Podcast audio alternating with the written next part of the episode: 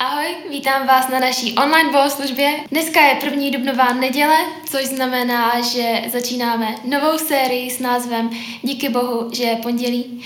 A já dneska budu mluvit o tom, jak žít život s Bohem stabilně od pondělí do soboty. Někteří z vás by možná charakterizovali křesťana jako člověka, který chodí do církve.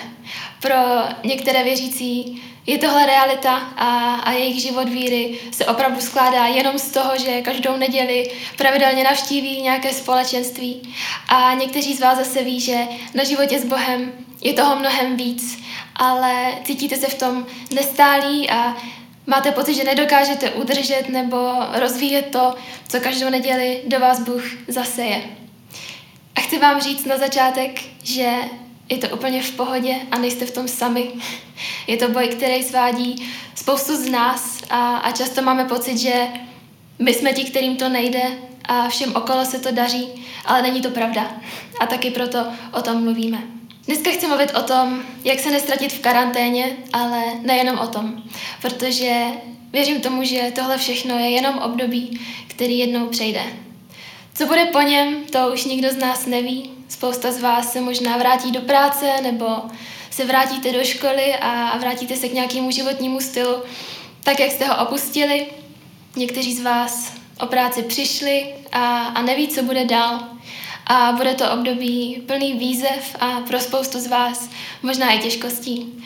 Celý svět kolem nás je teďka hrozně nestabilní a, a pro některých z vás je možná nedělat ten jediný záchytný bod, a, a to možná i mimo karanténu. Neděle vždycky byla ten jediný záchytný bod, ten stabilní bod celého týdne. A já si přeju, abychom si dneska společně uvědomili, že to, co dělá neděli záchytným bodem, je Bůh sám. A vztah s ním bychom měli budovat i mimo neděli, od pondělí do soboty. Když jsem chystala tohle kázání, tak jsem si vzpomněla na jeden moment. A to, když jsme se modlili společně s týmem City Houseu. A bylo to někdy v začátcích. A já věřím tomu, že modlitba není jednostranná komunikace s Bohem, že to není žádný monolog, kdy prostě sepneme ruce a předložíme mu nějaké svoje požadavky a, jak se někdy říká, náš nákupní seznam, ale že je to dialog a Pán Bůh nám odpovídá a mluví s náma zpátky, pomáhá nám nasměrovat se správným směrem a, a tu komunikaci s námi udržuje. A na jednom takovém modlitevním setkání, kde jsme se modlili za City House a za naší budoucnost a za to, kam budeme směřovat, mi v hlavě přistála jedna věta. A to City House nestojí na neděli. City House stojí na tom, co se děje ve vašich životech od pondělí do soboty. A to pro mě bylo hrozně důležitý zjištění, protože mám pocit, že se někdy necháme unést tím, co vidíme. A když se řekne City House, tak vidíme lidi, kteří nás vítají u dveří a vidíme lidi, kteří kážou na stage, vidíme lidi, kteří chystají občerstvení a, a nebo natáčí a připravují celou online bohoslužbu. Ale reálně City House stojí na tom, co vidět není. A to jsou lidi, kteří pláčou na kolenou ve svém pokoji, když se nikdo nevidí. Kteří každý den chodí za Bohem a pokořují svoje srdce jsou to lidi, kteří se spolu radují, kteří spolu žijou život. Lidi, kteří pomáhají, i když zrovna u toho není nikdo, kdo by je za to pochválil, protože znají pravý smysl toho, co dělají. A když se řekne City House, tak to, co vidí Pán Bůh a co bychom měli vidět i my, není ani kafe prach a není to ani natáčecí studio, ale je to to, co se děje ve skrytu každého jednoho z nás. A to, co vidí jenom Pán Bůh sám. Jak už jsem říkala předtím, s tím vším je spojený nějaký boj. Pokud chodíte do církve, tak víte, o čem mluvím a určitě znáte ten pocit, kdy přijdete a, a sednete si na židli a jenom čerpáte. Po celém tom týdnu je ta vaše duše tak unavená, že je to jako kdyby někdo zalíval zvadlou kytku a najednou je všechno jednodušší a, a vy cítíte, jak Pán Bůh mění vás a mění vaši perspektivu. A kolem vás je spoustu lidí, kteří vás mají rádi, se kterými najednou ten život je takový radostnější a jednodušší. A potom přijde pondělí, úterý, středa a vy znovu nevíte, co se sebou máte dělat a kam se podělo všechno to, co jste cítili v neděli. Jelikož boj každého jednoho z nás spočívá v něčem trošku jiným, chtěla bych dneska pojmenovat takový dva druhy problémů, který nás můžou brzdit v tom, žít život v plnosti, žít ho hlavně stabilně a žít ho s Bohem. Ten první je, že žijeme život, který je vlažný. Pokud jsme ve své mysli, ve svých skutcích rozdělení do dvou světů a, a jsme rozdělení do dvou různých stran, tak nemůžeme nikdy čekat, že budeme stabilní.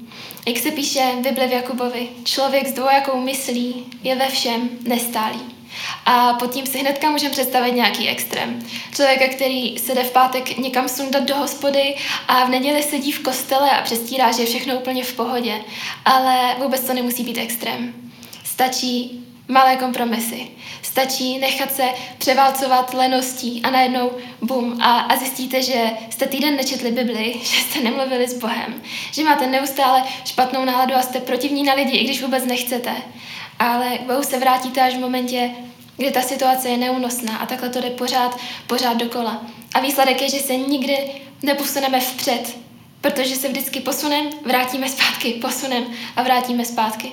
Nebo to může být úplný opak máte úplně všechno, co potřebujete. A tak dál proplouváte životem svým tempem a občas hodíte do nebe nějakou modlitbu, ale nemáte pocit, že byste se měli nějak měnit a, a rozvíjet a nebo zkoumat své srdce, zkoumat své motivy, protože ty jsou častokrát úplně plný našeho ega. K tomu není důvod, protože věci přece nějak šlapou. A pán Bůh se o tom vlažném způsobu života vyjadřuje hodně drsně.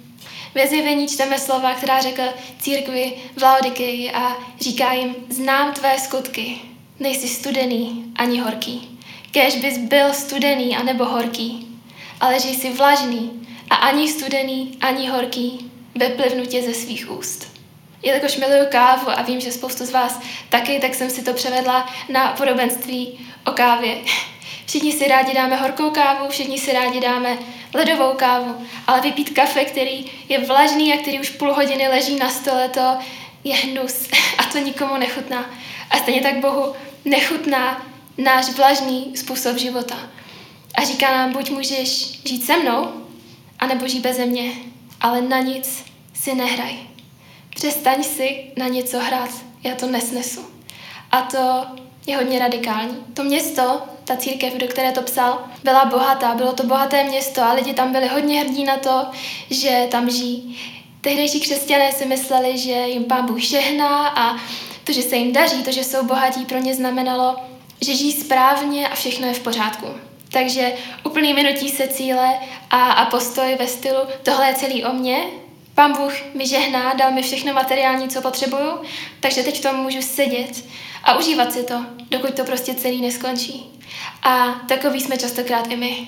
Vytáhneme si z Boha to, co se nám hodí, což většinou bývá požehnání, ale nějaká obětavost a pomoc druhým, budování našeho vztahu s Bohem, což někdy znamená pokořit se, vystavit se nějaké konfrontaci, um, vyrovnat se s nevyřešenou bolestí, s nějakou zahořklostí, odpustit člověku, který nás kdysi zranil, to, to už se nám úplně nehodí. A požehnání samozřejmě je součástí života s Bohem a jeho vůle je ti požehnat. Pokud si ale myslíš, že to je jenom pro tebe, tak si to celý minul. A krásný příklad toho je, je v Genesis ve 12. kapitole 2. verš, kde Bůh říká Abrahamovi, učiním z tebe veliký národ a požehnám ti. Zjednám ti veliké jméno a budeš požehnáním. Bůh nám žehná proto, abychom mohli dávat dál a nejenom pro nějaký náš vlastní komfort. A to je potřeba si neustále připomínat. Když čteme v Bibli o zázracích a, o božích požehnáních, tak si říkáme, wow, to chci tak moc zažít, to chci mít, já chci vidět nadpřirozené věci, já chci vidět zázraky, chci vidět boží moc a chci vidět boží ochranu nad mojí rodinou. Ale tu naši část z toho už vynecháváme. O víře, kterou nedoprovází skutky, Bible říká v Jakubovi. K čemu to je, bratři moji, když někdo tvrdí, že má víru, ale neprojevuje se to skutky? Co pak ho taková víra zachrání? Co když bratr nebo sestra nebudou mít co jíst a nebo co na sebe? Když jim řeknete, jděte v pokoji, ať je vám teplo a dobře se najeste, ale nedáte jim, co potřebují k životu, k čemu to bude? Právě tak víra bez skutku, víra sama o sobě, je mrtvá. Někdo na to řekne, jeden má víru, druhý zase skutky. Nože ukáž mi tu svou víru bez skutku a já ti ukážu svou víru na svých skutcích. Ty věříš, že je jediný Bůh? Dobře děláš. Tomu ale věří i démoni a třesou se. Kdy už pochopíš, ty blázne, že víra bez skutku je jalová. Můžeme věrně chodit do církve každou neděli. Můžeme všechny podcasty sjet desetkrát, ale pokud to nezačneme aplikovat do svého života, pokud tyhle věci nezačneš aplikovat do svého života, tak nezažiješ ten druh požehnání, který pro tebe Pán Bůh doopravdy chce. Jinak řečeno, pokud chceš zažít biblické a nadpřirozené požehnání, usiluj o život podle božích principů. Ty tady nejsou proto, aby nás nějak omezovali, nejsou tady, aby vzali naše pravé já, ale aby nás naučili žít život s lehkostí, žít ho hlavně stabilně, pokorně a svobodně. Proto pokud se taky řadíte do skupiny lidí, která občas zápasí s vlažností, tak vás chci pozbudit, abyste se dneska zeptali Boha, které oblasti ve vašem životě chce dneska uzdravit, které chce změnit, které chce napravit.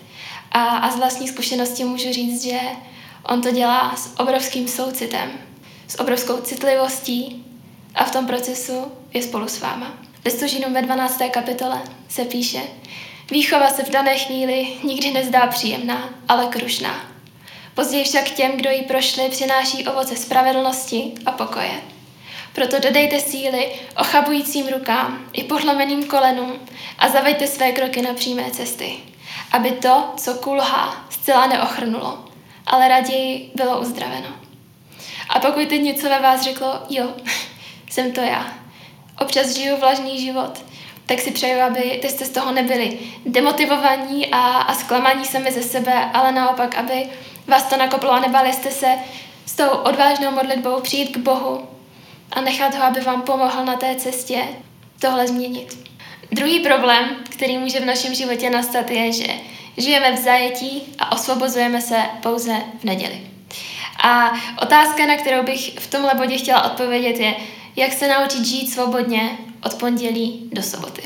Znám spoustu lidí a upřímně jsem sama s tímhle zápasila a občas pořád zápasím, kteří se už x měsíců a někdy i let plácají pořád v tom stejném. Pořád se neumíme zbavit strachu z budoucnosti a pořád neumíme odpustit člověku, který nás kdysi dávno zranil Pořád neumíme nahlas mluvit o tom a pojmenovat věci, které nás uvnitř tíží a, a omezují. Pořád se neumíme vzdát kontroly nad některými oblastmi a tohle všechno nás, nás zavře do takové bubliny, ze které je skoro nemožné vít, ale která naprosto ovlivňuje to, jak se koukáme na vztahy, na lidi obecně, ale taky na Boha. Pokud ovšem chodíte do církve, může se vám stát, že každou neděli zažíváte takovou iluzi svobody. Můžete si teď všechny svoje problémy, všechny svoje vztahové bloky a strach, nějaké pochybnosti, pokud zažíváte úzkost, váš hněv, nějakou zahořklost, trápení, zkrátka všechen ten hnus, co nás brzdí v tom žít svobodně, představit jako obrovský, těžký cihly, který nosíme v batohu na zádech 24-7 jako takový břemeno. A, a co se často děje, je, že v neděli přijdeme do církve nebo si zapneme online bohoslužbu a slyšíme chvály, slyšíme kázání a naše srdce začíná měknout. A, a my si uvědomujeme, že na sobě neseme nějakou tíhu a tak ten batoh položíme a začneme ty těžké cihly skládat pod Ježíšův kříž. A, a říkáme, já už tohle nezvládám, vem si to, pomoz mi, už je toho na mě moc. A najednou jsme lehcí a, a zažíváme svobodu a, a milujeme City House a milujeme lidi a milujeme život a všechno je najednou takový lehčí a, a radostný. A, a pak odcházíme z bohoslužby a, a zastavíme se u kříže. Všechny cihly si naskládáme zpátky do našeho batušku a jdeme domů. A já věřím, že dneska těm z vás, kteří s tímhle zápasíte, Ježíš říká, nech to tam ležet. Já ti s tím pomůžu, ale musíš to tam nechat ležet. V Žálmech 55, verš 23 se píše Uvrhni svou starost na hospodina. On se o tebe postará. Nedopustí, aby se spravedlivý na věky zhroutil. Občas nás křesťany v zajetí vidím jako lidi, kteří stojí v kleci, od které drží klíč v ruce. A je jenom potřeba ho použít. Je jenom potřeba se znovu utvrdit v tom, že on tě drží, on o tom všem ví a on ti s tím pomůže. Jen mu dej kontrolu a nech tam ten hnus ležet. Nevracej se ke starým způsobům přemýšlení a jednání, protože obnova srdce vyžaduje změnu životního stylu. Jinými slovy, a, a znovu použiju obraz, protože mi to pomáhá. Pokud položíš nový vlak na staré koleje, tak pořád pojede na to stejné místo a, a je naivní si myslet, že to tak nebude. Přijmi identitu člověka, kterého minulost už nelimituje. U mě to není tak dávno, co jsem přesně s tímhle bojovala a bylo to zrovna v oblasti mezilidských vztahů, kde se neustále opakoval stejný vzorec chování u různých lidí a pokaždé mi to strašně moc ublížilo. A vždycky, když jsem si už myslela, že, že to mám vyřešený v sobě, tak to na mě znovu z pozadou vyskočilo a já jsem se cítila, jako bych zase byla na začátku a, a byla z toho úplně rozbořena. A tu tíhu, co jsem si nosila na zádech, už jsem prostě nezvládala a tak jsem se šla říct o pomoc, což doporučuju. Řekla jsem mojí kamarádce, jestli by si se mnou za to nemohla modlit, protože už reálně nevím, jak se od toho všeho nějak odprostit. A moje kamarádka se se mnou modlila a viděla v hlavě obraz, který mi strašně moc pomohl a do dneška na to ráda vzpomínám a snažím si to připomínat, když se někdy začnu cítit stejně. Řekla, že vidí novou Verču, která vchází do domu, ve kterém žila ta stará. A, a prochází se domem, najednou na poličkách vidí staré fotky a obrázky, které připomínají minulost a tak je bere do ruky, kouká na ně a říká, hm, toto jenom zůstalo po původním majiteli. A já si přeju, aby jsme takto mohli vidět svoji budoucnost my všichni. A abychom sami sebe viděli jako nový stvoření a naše vzpomínky už byly jenom ten pozůstatek po původním majiteli domu. V listu Filipským, třetí kapitola, se píše, ne, že bych už toho dosáhl, anebo už byl dokonalý, ale ženu se vpřed, abych přece jen uchvátil to, k čemu jsem byl uchvácen Kristem Ježíšem. Nemyslím si, bratři, že bych to už získal, ale jdem jen o jedno. Zapomíná jen na to, co je za mnou, vztahuji se k tomu, co je přede mnou. Nemusíš být dokonalý, nemusíš být dokonalá, nemusíš to mít všechno vyřešený a srovnaný. Jediný osud je to, kam teď směřuješ. A, a tam, kde teď jsi, máš všechno. všechno, co potřebuješ k tomu, abys mohla udělat krok blíž k Bohu. Nenech se zastavit ani svou minulostí, ani svou píchou, ani svou leností. Galackým 6. kapitole se píše, nepřestávíme tedy konat dobro, neboť v patřičný čas budeme sklízet bez ustání. Je čas zasívat a je čas sklízet. A přeju si, aby období karantény byl ten čas, kdy budeme zasívat, kdy využijeme všechno omezení, proto abychom zasili ty správné semínka, abychom je zalívali, abychom o ně pečovali. A věřím, že to období, který je teď, zase vystřídá jiný. A to bude období, kdy budeme sklízet. A to, co je na tom děsivý a zároveň i krásný, je to, že to všichni máme jenom ve svých rukou. A pokud nebudeme zasívat, tak nebudeme sklízet. Je to jednoduchý princip a já doufám, že po dnešku se ve vás probudí touha něco s tímhle dělat. A pokud si teď říkáte, kež by na to byl nějaký návod, jak si tu touhu zanechat, protože tuhle touhu cítím úplně každou neděli. Přesně takhle silně. A ve středu už znovu nevím, kdo jsem a co tady dělám. Tak eh, ten návod existuje a píše o něm Petr. Je to druhý list Petru, první kapitola, verš 10.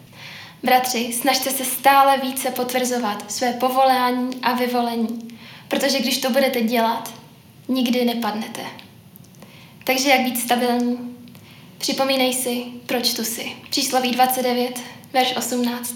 Kde chybí zjevení, lid ztrácí zábrany. V anglickém překladu se, se píše lidé zahynou. A, a nemusí to nutně být fyzická smrt, ale spíš ta duševní. Pokud máš nějakou vizi pro svůj život, nějaký poslání, tak se v něm utvrzuj. Napis si ho na papír nebo do deníku, modli se za to, přemýšlej nad tím, nebo se v tom dál snít a, a mluvit o tom s Bohem a opakovaně se natchnout pro to, co je před tebou. A pokud nemáš, tak je to úplně v pohodě. Ptej se Boha, proč to si, ptej se Boha, co je tvoje poslání a věřím, že přijde ten moment, kdy se v tobě zrodí nový sen, že přijde moment, kdy možná budeš něco dělat a najednou u toho začneš úplně uvnitř hořet a budeš vědět, že, že tohle je ta tvoje věc, že tohle je ten tvůj sen, tohle je ta vize, pro kterou chceš dýchat a, a kterou chceš chránit, ať to stojí, co to stojí. A pokud vůbec pochybuješ o tom, že, že tu jsi s nějakým záměrem, tak si, protože Pánu Bohu nic neuniklo, nebyl si žádný omyl. Naopak, Ježíš byl ochotný dát svůj vlastní život proto, abys k němu měl přístup. Dal svůj vlastní život proto, aby si mohl objevit, kým jsi, kým jsi v něm a aby si mohl žít život svobodně a v plnosti a se záměrem od pondělí až do neděle. Pokud vám to nebude vadit, chtěla bych se teď za nás všechny pomodlit nakonec. A pokud jste s tím v pohodě, tak tam, kde jste, můžete, můžete zavřít oči a, a tak pokud s těma slovama budete souhlasit, můžete na konci říct amen a přijmout je do svého života. Ježíš, já ti děkuji za každého jednoho člověka, který se teď dívá, za každého člověka, ke kterému teď mluvíš a modlím se, aby teď možná poprvé v životě mohli, mohli slyšet tvůj hlas, mohli cítit, že, že tam jsi, že jsi je našel tam, kde jsou a že jsi blízko. Bože, děkuji ti za, za tvoji trpělivost s náma. Za to, že i když žijeme v tom kolečku a, a v neděli se natchneme a v pondělí už znovu padáme, tak ty jsi tam vždycky připravený nás vzít za ruku a postavit nás zpátky na nohy. I když víš, že to příští týden uděláme znovu a ten další týden znovu, tak jsi s náma pořád trpělivý a se tam pořád rád pro nás.